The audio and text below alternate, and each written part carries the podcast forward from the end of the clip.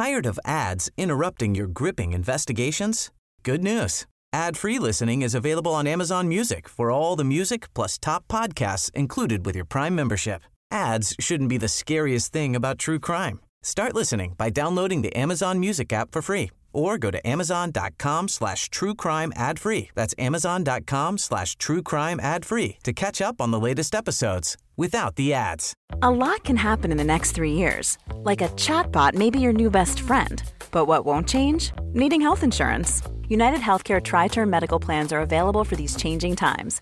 Underwritten by Golden Rule Insurance Company, they offer budget friendly, flexible coverage for people who are in between jobs or missed open enrollment. The plans last nearly three years in some states, with access to a nationwide network of doctors and hospitals. So, for whatever tomorrow brings, United Healthcare Tri Term Medical Plans may be for you. Learn more at uh1.com. Please note, this podcast is not suitable for children.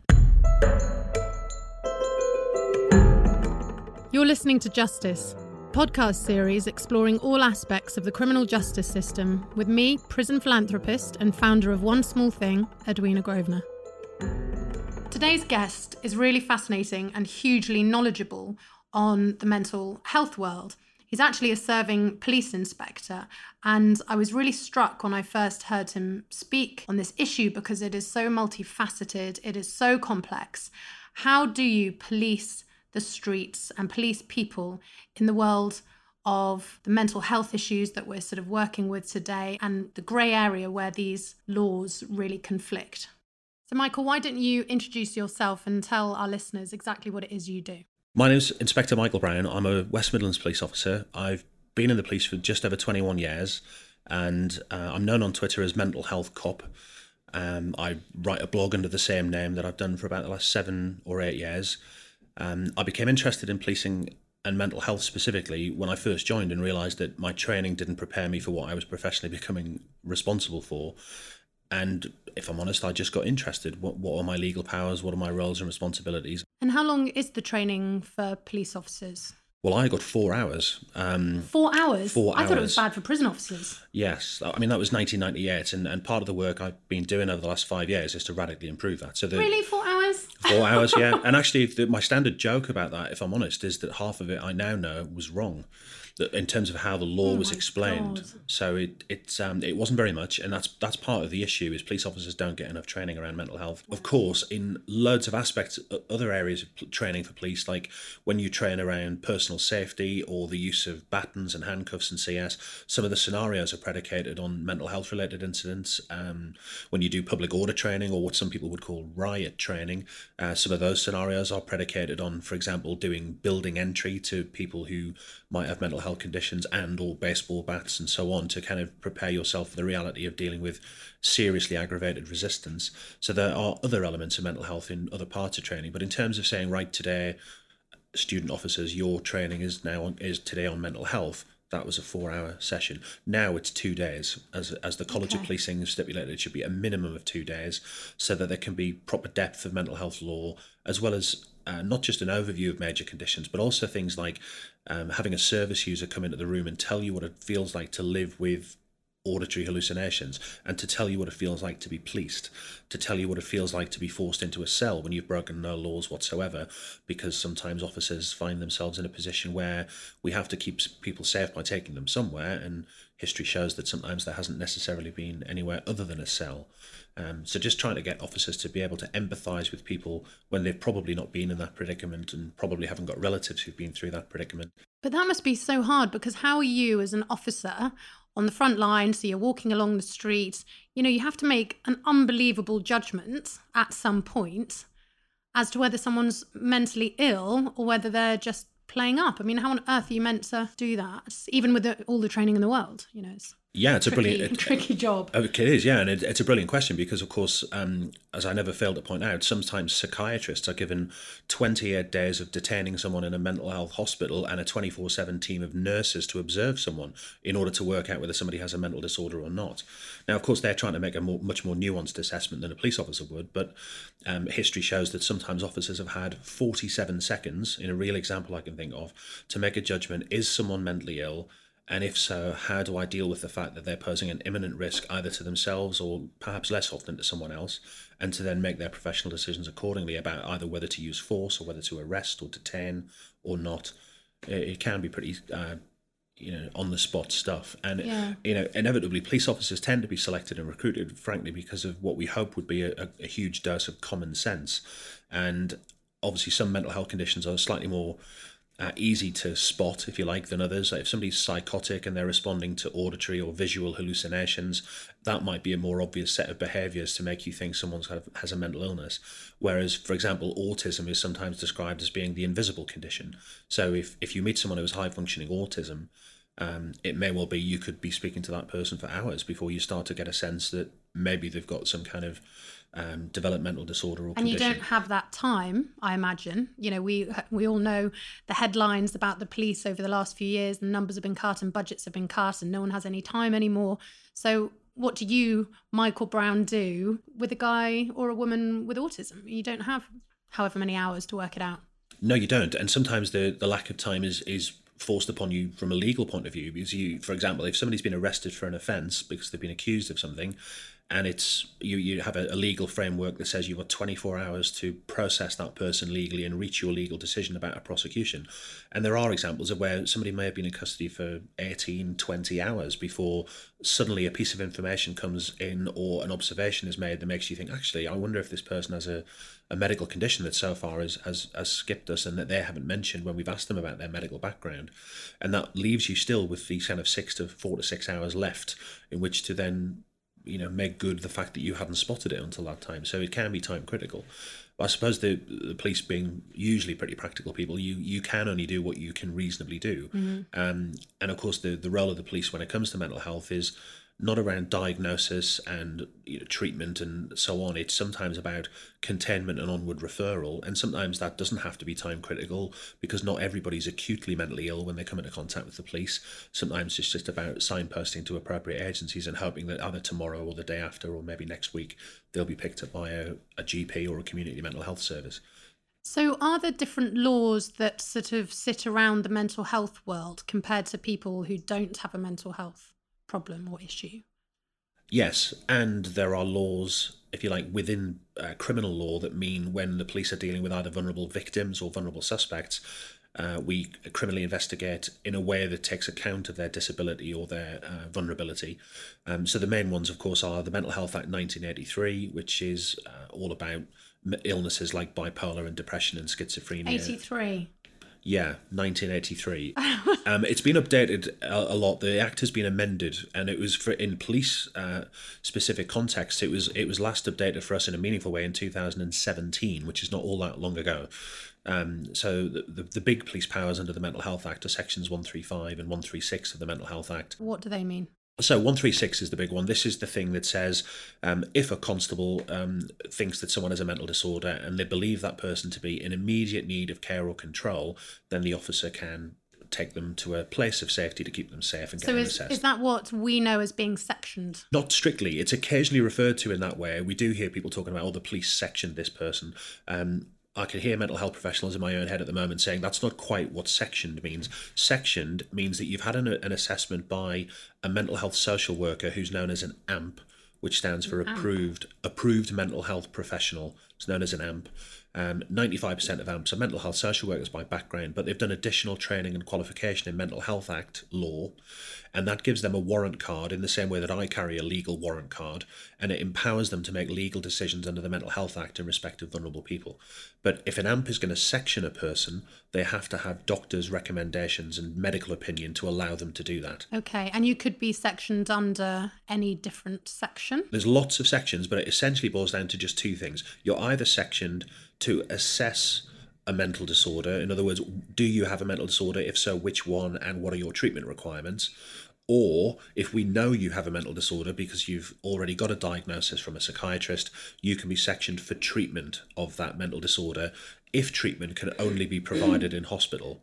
Uh, of course, a lot of people receive perfectly uh, good treatment outside of hospital. So, the treatment provision, Section 3 of the Mental Health Act, that's a provision which is there purely for people who wouldn't be safe if they were treated in the community. They would need hospital detention in order to keep them safe because they need a more intensive level of care. Okay. So section two is for assessment, section three is for treatment, and all the other sections you could be sectioned under are variations of those two principles. Right. So you covered section 136, but I interrupted you. So what's one section 135? Okay, so the, the thing I didn't say about 136 is that the police can only use that power in in a um, in a place that's not a dwelling. Um, if you're in your own home, an, an Englishman or English person's home is their castle, etc. So 136 can only be applied in a public place or in a private place that's not a dwelling. Um, 135 is the legal mechanism that uh, is used if there needs to be entrance into people's private homes in order to remove them to keep them safe. But 135 is, becomes complex for the police purely in the sense that uh, it's about the issuing of warrants by a magistrate, and the police can't apply for the warrants. It's it, back to that person we've already named, the AMP. An AMP has to get a warrant under 135 and then attend the premises with a doctor and the police in order How long to. might that take? It could take. Uh, it can be done in an hour. There are Oh, wow. there are some examples of where um, pressure's been put. Um, I've been part of an incident where many years ago in Birmingham, a, a, a man had barricaded himself into his own bedroom in his own home. He lived there with his mother. Um, he pushed the furniture up against the wall. He was really paranoid, very, very unwell. He had a history of mental health issues. And services, in fairness, had gone out to try and see if they could persuade him to move the furniture, be assessed, and go to hospital. It hadn't worked, and to keep the story short, they rang the police. Um, but because he's in a private house, we can't go there and use Section 136. And because they hadn't yet formally assessed him under the Mental Health Act, he wasn't sectioned. And therefore. And there's no way they were about to be able to No, assess him. because he was on the other side of a door Yeah. and, and frankly in possession of a knife, albeit he hadn't threatened anyone with the knife. There was no criminal offence involved. Um, he was his mother, for example, had said that uh, he possessed the knife as something like a comfort blanket. It was just something that he felt made him feel safe. Uh, so, in the absence of it being sectioned, and in the fact that we can't use 136, 135 was the only legal route to being able to uh, facilitate an assessment that he was refusing to engage in. So with, we took used a police car to take the AMP to a magistrate to swear out the warrant. The police car then drove the AMP back to the incident, all out of hours on a Saturday evening. Right. Um, and when the AMP returned with the warrant, that meant because there was a doctor there as well, the police, the doctor, and the AMP have to be present together. We could go to mum and say, right, we can now um, force entry into the into the bedroom. She was more than happy for us to be in the house. The issue was forcing the way into the bedroom and being able to take control of the chap once we got through the door. Hmm. Um, because quite honestly, as soon as we went through the door, he, he tried to hurt the police officers with the knife. Right. Now, we'd sent them in improper equipment. They were never at serious risk. In fact, the, the amusing part of the incident is that they did try to use a taser, but merely managed to taser themselves. Um, police officer actually managed to taser his colleague, but uh, that, Oh, no. that, that got mentioned a lot afterwards, as you might imagine. Um, but the chap himself was relatively uninjured, given that what most people would regard as riot police had, had gone through the door. Um, and he was removed to hospital to have some minor treatment to some minor injuries. Um, he stood on a a plate. We think a plate had broken in the room. He stood on this in a bare with a bare foot as the police were entering. So he had a, he needed some stitches to the bottom of his foot. Otherwise, he was uh, uninjured and he was sectioned out of an A and E department into a mental health hospital. half of me thinks, well, it's really comforting to know that these hoops have to be jumped through to protect potentially the person who is vulnerable. However, do you find as a police officer that actually a lot of the time that just gets in the way of everything? So how do, how do you juggle those two things? Because I think obviously both are in, important. Yeah, they are because you want safeguards against um, uh, invasion of liberties and autonomies. But on the other hand, you want the police to be able to keep people safe when they're not safe. Yeah. Um, And if that magistrate hadn't been around, or would the AMP be driven around to find any magistrate that might be awake Yeah, or not well, on holiday, or sort of The courts have to provide an am- uh, sorry. The courts have to provide a magistrate to be available twenty four hours for urgent warrants. That's that's part of the, the deal. So that there's always a JP somewhere who can be called upon, and there's a rota in the police control room that tells you which JP on which occasion. Um, so that that bit's not usually the issue. There, there can be an issue, if I'm honest, um, with the availability of amps.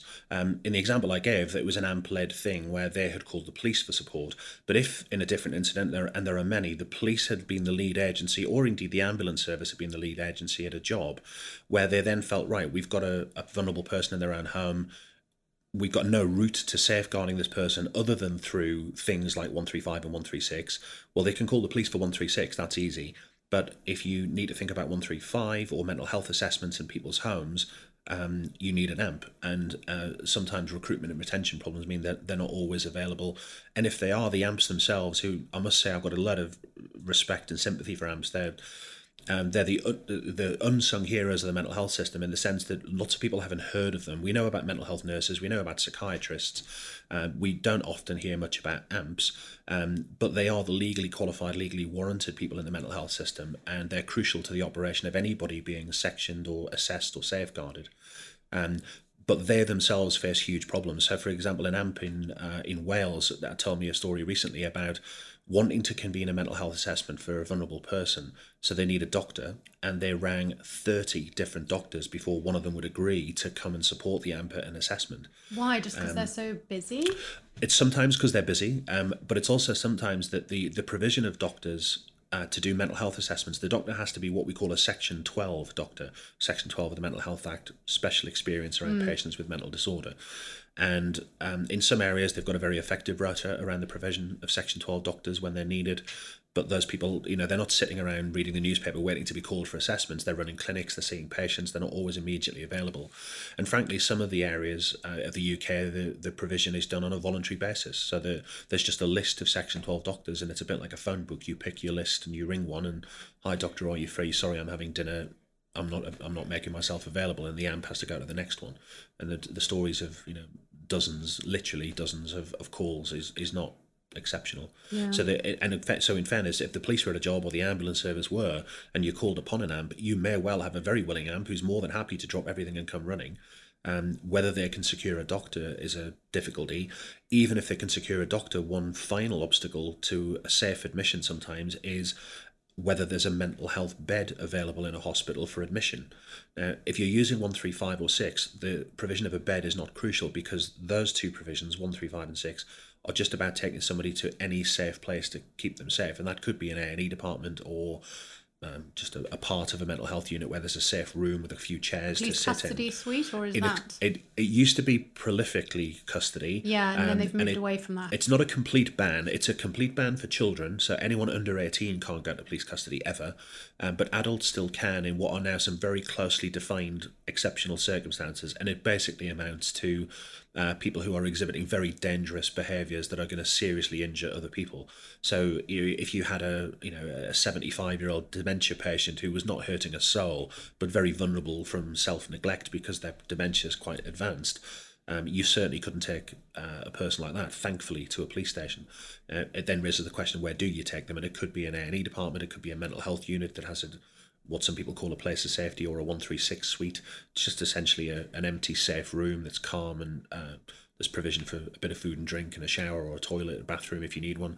Um, and th- there should be provision like that in every area. Some areas have got enough provision, other areas sometimes haven't. And that's why you sometimes find examples on social media where police forces are uh, regrettably re- lamenting the fact they've ended up with maybe sometimes half a dozen, sometimes a dozen officers in A&E departments with people detained under the Mental Health Act who are either pending assessment or more often pending the availability of a mental health bed. Um, and all of that is what, in fairness to the AMPs, they're, they're often seen as the, the, the centre of the process, but they're so dependent on the provision of doctors and beds and places for people to safely be right. that that uh, sometimes prevents them doing what they would accept that they would love to do. You're listening to Justice with Edwina Grosvenor. Ryan Reynolds here from Mint Mobile. With the price of just about everything going up during inflation, we thought we'd bring our prices down. So to help us, we brought in a reverse auctioneer, which is apparently a thing. Mint Mobile unlimited premium wireless. Have to get 30, 30, bit to get 30, bit to get 20, 20, 20, bit to get 20, 20, bit to get 15, 15, 15, 15 just 15 bucks a month. So, Give it a try at mintmobile.com/switch. slash $45 up front for 3 months plus taxes and fees. Promo for new customers for limited time. Unlimited more than 40 gigabytes per month slows. Full terms at mintmobile.com. Tired of ads interrupting your gripping investigations? Good news. Ad-free listening is available on Amazon Music for all the music plus top podcasts included with your Prime membership. Ads shouldn't be the scariest thing about true crime. Start listening by downloading the Amazon Music app for free or go to amazon.com slash true crime ad free. That's amazon.com slash true crime ad free to catch up on the latest episodes without the ads. Quality sleep is essential. That's why the Sleep Number smart bed is designed for your ever-evolving sleep needs. Need a bed that's firmer or softer on either side? helps you sleep at a comfortable temperature, Sleep Number smart beds let you individualize your comfort so you sleep better together. JD Power ranks Sleep Number number 1 in customer satisfaction with mattresses purchased in-store. And now save 40% on the Sleep Number limited edition smart bed for a limited time. For JD Power 2023 award information, visit jdpower.com/awards. Only at Sleep Number stores or sleepnumber.com. So you're on Twitter as the mental health cop and you have a blog and you seem to be someone who's always campaigning for better training, better education, better awareness. So what is it exactly that you would like to see sort of happen? Where would you like to get the police force to when it comes to mental health because it's such a thorny area? I've got two things in my head I'd love to achieve, and and they're, they're what some people would call an infinite game. This is not you're not going to get there. It's just about pursuing how close you can be. So the first thing is I want us to reduce the reliance not just on the police but the criminal justice system as a crisis and mental health care provider. Um, you know from your own work in prisons how many people in prison have got serious mental illness. Uh, we know all about how often difficult it can be to transfer prisoners from the prison estate into the hospital estate when they need that. Um, of course, the police are part of the gateway that pushes people one way or the other because sometimes officers are investigating allegations where we know somebody's highly vulnerable. They may even be seriously acutely mentally ill. But if there's a criminal offence somewhere in the mix of all of this, it can be a complex old decision about whether you prosecute and pursue an offence because of the level of gravity in the in the incident, or whether you focus a bit more on their mental health and say, well, in terms of a, a therapeutic outcome that might reduce reoffending and prevent uh, recurrence in the future, maybe the mental health route might be a different, a, a better route to go. So for me, I want to reduce. The first thing is to reduce reliance on the police and the criminal justice system to the extent that we can. You'll mm. never completely eradicate that because sometimes people with mental health problems commit serious offences, and sometimes in circumstances where, despite their illness, they are still criminally culpable as the law stands. Um, and that's there's lots of academic stuff about that that's really interesting to read. But the, the, the second thing for me is uh, it's not just about reducing the reliance on the police and the criminal justice system. It's then about the police and justice system improving the quality of what they do when they are involved, whether preventably involved or not preventably involved. Um, you know, if somebody's on a on a bridge on a motorway network threatening to jump, that's a police job all day long. How you untangle it afterwards to discuss whether it was preventable, whether we could have done something different, and indeed how you discuss afterwards whether you prosecute the person for the offence, because it is a criminal offence to bring them out of the motorway to a halt. Um, so there's a you know big old philosophical debates in there about if somebody's on a bridge threatening to jump, when is it right, inverted commas, when is it appropriate to criminalise them for that, versus when is it appropriate to divert, and and how do you make that decision, and frankly, who makes that decision? That, that there's whole textbooks written about this sort of stuff and academics have studied it for decades. And then we, we put our cops with our four hours to two days worth of training into this get them to work alongside mental health nurses who also themselves would probably admit they haven't got as much legal training loads of clinical nursing training of course but comparatively not necessarily any legal training about criminalization and reoffending and all the stuff that you're interested in in terms of how you uh, provide a response that does focus on the long term stuff about rehabilitation and prevention in the future. It's all very mm. punishing people. It's a place for that, but you know, part of it has to be about is the short term punishment and the long term thing a contradiction? Yeah. And how do you straddle that? I've always sort of dreamt of one central training place or maybe sort of regional training places where actually prison officers, police, probation officers, nurses, doctors, you know, there's a place where actually maybe there's an argument to say that there needs to be training across all of those things because as you say you know all these little bits are interconnected and one person can go through that range of professions that i just said. Yeah. Yet a lot of the professional individuals have no idea what the job of a probation officer is or what life is like really for a frontline officer and you sort of think, surely there's something there that could be done. I mean, that's not like putting a man on the moon, is it? No, it's not. so you, you need to know about and you need to go and have a look at something called Respond training in the northeast of England. Training. Yeah, Northumbria Police and their mental health colleagues in the NTW Mental Health Trust. Um, they've come up with something called Respond training. It doesn't stand for anything. It's just about the concept of multi-agency response to people. Um, what they do is they it's it's I, I watched this thing twice. It's really worth seeing you you turn up to a course and you're told in advance you have to turn up in sort of plain casual clothes.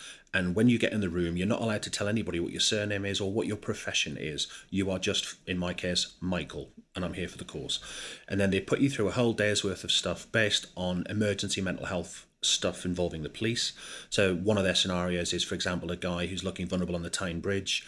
Uh, the incident unfolds that he's now sitting on the edge of the bridge, looks like he might be going to jump. People are calling the police, and it takes you right through a journey of 136 of the Mental Health Act, where eventually he's in a place of safety being assessed, and they paper feed this thing in, a, in, sort of six or seven stages, and the members of the of the audience, uh, the, the students on the course, if you like, are a mixture of police officers, AMPs, mental health nurses, doctors, paramedics. Um, they also have people in there with lived experience who are also just told, just turn up and say that your name's Michael.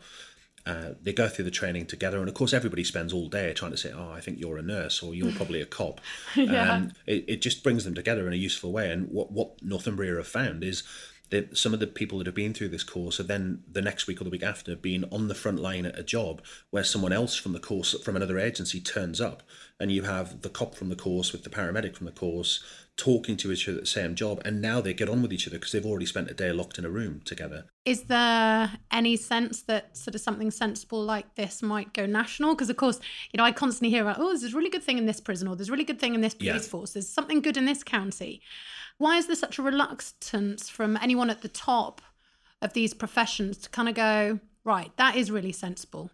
Um, so therefore, this does need to go national as opposed to just sitting well, in areas. I mean, Northumbria have said they'll make their material available just for uh, essentially for the cost of the provision of the materials. They'll happily send their people to places to explain how the, the concept and how it works and so on. Um, other areas have, have, have started looking at it. London, the Met Police have been up to the northeast to look Mm. at it. Uh, I don't think anybody at the top of the professions is saying no, you shouldn't roll that out. I just think um, it must be said, Northumbria and their partners up there, they've got a really good relationship in a way that, if I'm also honest, some areas don't. There, there are some parts of the UK where the police and the mental health trust have not got that trust and confidence in each other, which is prevalent in the northeast. And and sometimes that is about um, the you know the, the stuff that's motivated the therefore, police. surely they need it more than anyone. Uh, yeah, absolutely. That's the irony. Yeah, quite. yeah, but I suppose you can't then make it happen if they don't. yeah, they're beau- not willing to. beautifully observed. But if you if you can't get you know the middle ranking police officers leading on mental health in the same room as the equivalent mental health managers, because for example they're still falling out about an incident that's going through the coroner's Mm. court system and so on, where agencies inevitably withdraw into themselves when there's suggestion of well was it your fault was it our fault who contributed to this sort of incident. Um, it just gets all caught up I think in the the, the, the differences of boundaries and borders. Northumbria, again, at the risk of labouring the point, they've got one mental health trust and one police force who are more or less coterminous. But for example, I'm a West Midlands officer. We've got four mental health trusts in our area, and one of them um, uh, is not completely within our force area. It overlaps into a different police force area. Right. So it then starts to get difficult. If- If West Midlands Police wanted one thing, for example, and we wanted it to apply in Coventry, Coventry's mental health services are probably going to say, well, that's fair enough, but can we also have Warwickshire Police in the game because we cover Warwickshire and Coventry? So, can you give me an example of where maybe it might have gone wrong? Because, of course, so going back to you're the Bobby on the beat, you have to make a split decision um, whether someone's vulnerable, mentally ill, whatever. The possibility of getting that wrong is high, and you might need to use force or kick a door down or whatever you might need to do. And then, what's the fallout if and when you get it wrong? There's no hiding away from the fact that some of the major incidents in the history of policing that have gone badly wrong and been reputationally devastating for the service nationally um, are some incidents which are mental health related deaths in police custody or deaths following contact. Um, so in, in just in recent years, you, you you could look at cases like the death of Sean Rigg in London, uh, the death of Kingsley Burrell in Birmingham, uh, the death of James Herbert in Somerset, Thomas Orchard in Devon and Cornwall. Um, in fact, that last example is very topical in the sense that the, the Chief Constable of Devon and Cornwall, um, his office is currently a defendant in a criminal court arguing about the extent of liability for health and safety breaches arising from uh, Mr. Orchard's death in Exeter Police custody back in October Right. 2012 And these were people who all died in police custody, or is it All- all a range of. or following contact or in proximity with the police. So, for example, in the death of Seni Lewis and Kingsley Burrell, they were actually detained Mental Health Act patients in a hospital, and the police service were called into a mental health unit because of an incident where there had been disorder on the ward connected to the patients and their condition, and the police were being asked to restrain in some way, shape, or form. In in Seni's case, the request was could they could officers assist the ward staff to move him from the ward to a seclusion room in a different part of the hospital.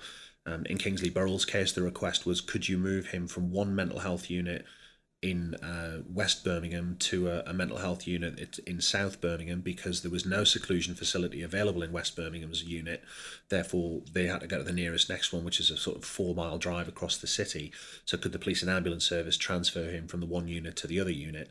Um, so the, the person was not in the legal custody of the police, strictly speaking. They were detained under the Mental Health Act as an NHS patient, but the police service had been asked to assist and support in, in various ways. If you're found to have had some impact on that person's death following a restraint, then what sort of happens? Officers get sacked, or you get sued, or I mean, what? Um, all of the above. All of the um, above. There, there, there have been examples of officers being sacked for gross misconduct after uh, deaths following contact with uh, patients with mental health problems. Um, there have been high-profile gross misconduct hearings where you know, from a, from family's point of view, I can fully understand that where if there is a gross misconduct hearing into officers and then the officers are cleared, there's then suggestion of a cover up um, which you can fully understand because you think, well, if, if somebody who was essentially fit and healthy from a physical healthcare point of view, in terms of like their their heart and their physiology, if they then had a restraint by the police and ended up dead, then surely it, it, you know the perception would arguably be and, and not unfairly that the officers should be trained to be able to at least keep people alive and therefore if somebody has died following uh, contact and restraint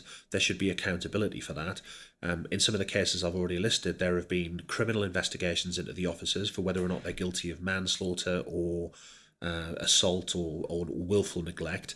Um, there have been criminal trials of police officers where they've been cleared of allegations of those kinds. Uh, the Thomas Orchard officers, for example, were prosecuted twice for manslaughter.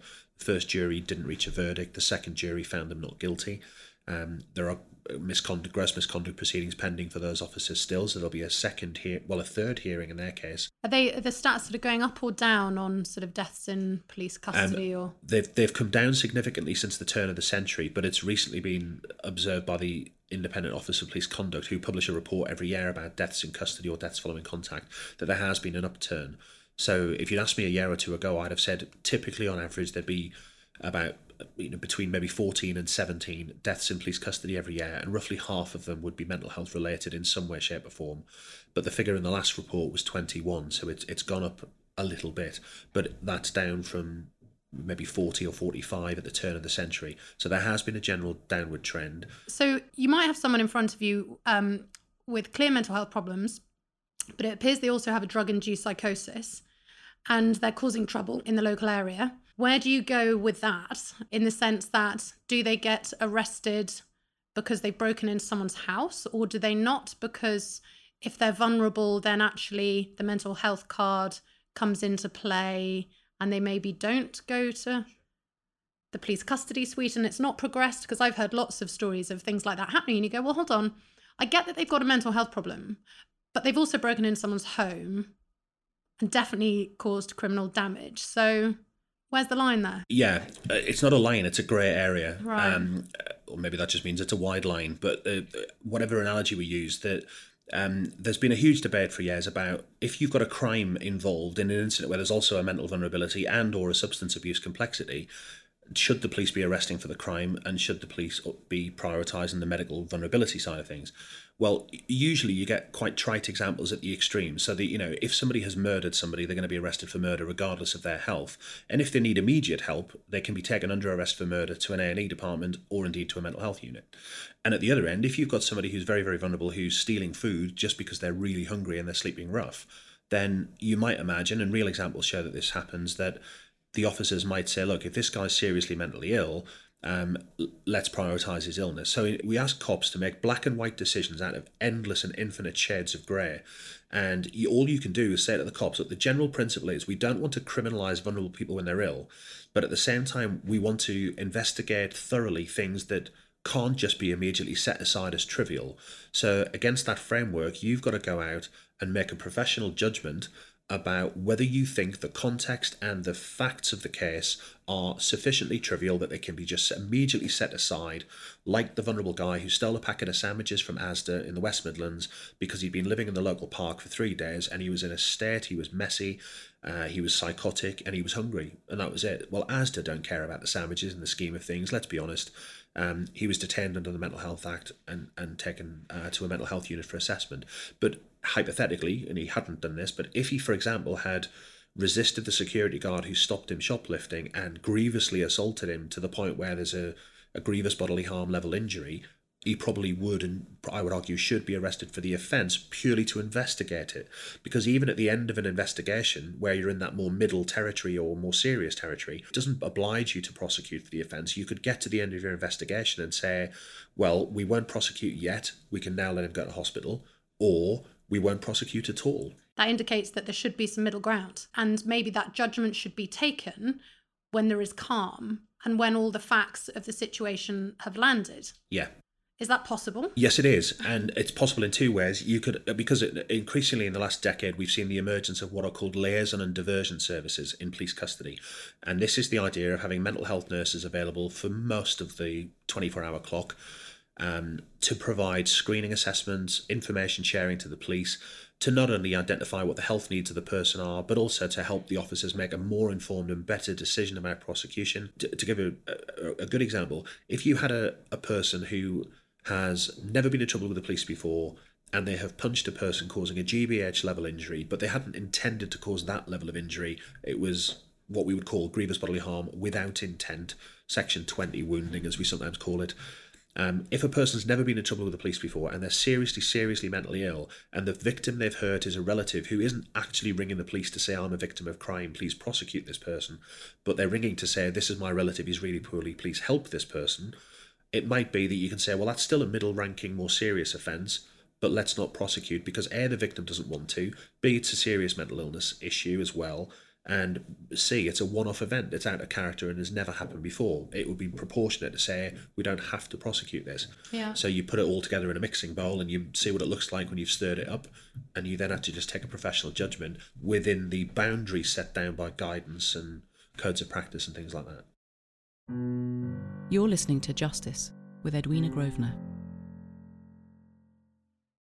So, where does trauma come into all of this? I learnt that mental health services in this country generally don't address trauma. Obviously, the word trauma is being bandied around a lot now, and you've got the adverse childhood experiences, and people seem to be catching on. But when I heard that, and I heard that from three NHS psychiatrists that I met once, a couple of years ago and I said, Oh, I heard this thing, it can't possibly be true. And they sort of looked at each other and looked a bit embarrassed. They were like, Well, it is true, really. We don't have training about trauma. So this literally blew my mind. Right. And almost didn't believe them. But of course it was true because they know what they're talking about. I don't know much about the NHS. But so it is true. So discuss. well, I mean, the, the, police service, not just around mental health actually, but generally have, have started getting very interested very recently in um, in ACEs and childhood experiences yeah, and so on. Because, so of on. course, it is the trauma that leads to people's mental health problems, and it is trauma Absolutely. that leads to violence. Yeah, and so, you know, some quick stats that leap to mind are things like 75% of adults with a serious mental illness began developing their serious mental illness when they were a, an adolescent or, or even a child. Um, obviously, a lot of that comes around adverse experiences from poverty in childhood and abuse and neglect and various other things. Um, and we've always known in youth justice spheres within policing that you know, if you speak to the officers who spend all day every day dealing with, you know, the, the 12 and the 13 year olds who are having their first or third contact with the police after minor offences, that we're usually dealing with people who are coming from backgrounds that are less than ideal to say the very least. So we've always known that there's a route and a pathway and a conveyor belt, if you want to use that uh, line, uh, you know, for many people that we're coming into. But you know, in, getting back to mental health, when it, you know, when you start on this journey as a police officer, getting interested in it, first thing I did, frankly, because I couldn't think of anything else to do, was read the law. Because as a policeman, you think, well, the law's kind of my territory, so I'll read the mental health law. But uh, you know, eventually, I bumped into really inspiring AMHPs and nurses and doctors who've made me read books. They've loaned me books. They've told me to buy books and things like that. And you realise there is a huge number of different perspectives about mental illness: what causes it, how you treat it, how you react accordingly. There are uh, endless discussions about pathways and models and medical models and biopsychosocial models, and you know, you can untangle all this at length if you need to. But um, where I've kind of got my head to it at the moment is that um, mental health care as provided by the NHS is done with a, a, certain set of paradigms in mind because mental health care for lots of reasons tends to be what you might call medically led because under the mental health act we have the AMHPs who typically are social workers mm-hmm. but they can't do a thing without a psychiatrist giving a medical opinion um, and i can't get my head past the fact that when you speak to patients about what they want from the nhs and when you speak to the nhs about what they offer to patients They're very definitely really not the same thing in all too many circumstances. Of course, absolutely clearly and upfront, some patients have gone to the NHS, had exactly what they felt they wanted and needed, and actually attribute their life still being uh, a living thing to the fact that they've had fantastic care from the NHS. But there's all too many dialogues. We saw this in the review of the Mental Health Act last year, actually. The, the, it's an organisation called the National Service Users Network, NSUN, um, who went on record writing letters to the chair of the Mental Health Act review, Professor Sir Simon Wessely, to say that they felt that the review wasn't taking a wide enough look at how the law reinforces certain paradigms and certain views of mental health, and that it is about not excluding, but perhaps not paying enough attention to things like trauma and ACEs and adverse experiences and so on and so on. So, 50 years' time, take your head that far forward. Um, what does sort of the mental health world, the policing world, the criminal justice world, you know, what would good look like for you? all of it's got to be about better training and, and collaborative training. we if we don't get cops, nurses, psychiatrists, and others to get on more of the same page, excepting we might have slightly different strategic objectives and purposes, ultimately the police, the nurses, the doctors, the AMHPs, everybody else, we're trying to keep people safe. That's all we're trying to do. And there's different ways of looking at that. There's different models and theories that feed into how we do that. But we can agree on the common territory that we are trying to keep people safe. And in the police, it might be more about being physically safe or secure. And in the health world, it might be more about being safe in the sense of healthy and prosperous. Um, but there's an overlap there about safety. So it's about focusing on what's common to these things, not about what's focusing about what's different. But we do have to remember that when laws govern things, that Parliament laid down laws that are not ideal, because we, we began by remarking on 1983 Mental Health Act, um, what I didn't emphasise at the time is large parts of the 1983 Act are actually just the 1959 Act put in a different order with the numbers, re- right. the sections renumbered. Okay. Um, so section 2, 3 and 4 and section 135 and 136, all of that you'll find in the 19, 1959 Mental Health Act as well. So this is a time when we had massive county asylums. Buddy Holly was singing live music and I wasn't alive. yeah. and my father wasn't even thinking about it. And we're still policing in the 21st century when we've now got a very human rights oriented, very health and safety oriented culture and we've got in in a large respect exactly the same laws that we're playing with. Think about how medicine's advanced in 60 years. Think about how mental health care has advanced. Even prisons have changed in 60 years, and yet the rules we're playing with, criminal law rules as well as some mental health law rules, are exactly the same rules. The the law was structured in a way that has is predicated on the idea that there are always mental health beds available mm. when mental health beds are needed. But over the 60 years, we have radically reduced from way over 100,000 inpatient places in the 50s and 60s, we're now down to fewer than 20,000 or roughly 20,000 inpatient places. So we're, we're the, the, the size of the population is immensely larger, and yet we've got about a fifth of the general, sort of what we would now call general psychiatric adult beds. Inevitably, that means fewer proportionately and actually fewer people get those beds than was the case before, and much more of the care is community oriented care. So, whether rightly, or wrongly, and whether the police like it or not, they're going to have a role if, of some level and some description as a community mental health responder because the way in which crisis unfolds, it sometimes involves unpredictable aspects, whether that's in terms of timing or context, whether it's weapons, whether it's somebody self harming. And with the best will in the world, the, the days are gone where the ambulance service might rock up to something, for example, and you know they, they typically you know in the 60s might recruit blokes who can lift heavy weights because they're moving stretchers around. Well we, we don't employ ambulance crews on the same basis. They've got different skills and training profiles. They're deployed to similar sorts of incidents. They're going to need police support in many respects. So much of this stuff is about focus on the safety side of it.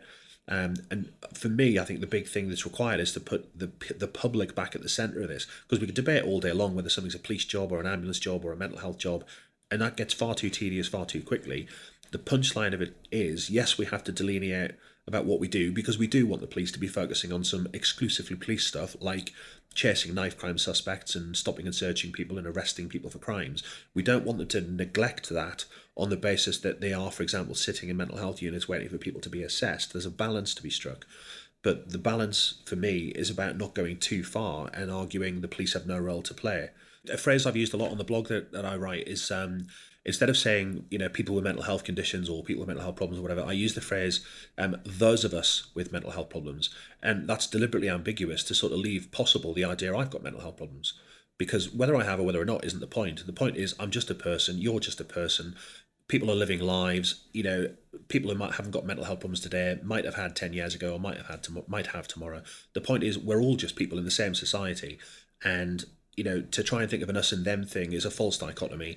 Uh, just like the mad bad thing, I hate that. You know, is he mad or is he bad? Well, actually, you can be both or neither, or Yeah. just the one or the other. It's not really a thing. people can misunderstand that if someone is mad or bad, even though we don't like those terms, there's often a really good reason why they're like that. And this comes back to the trauma that people have suffered.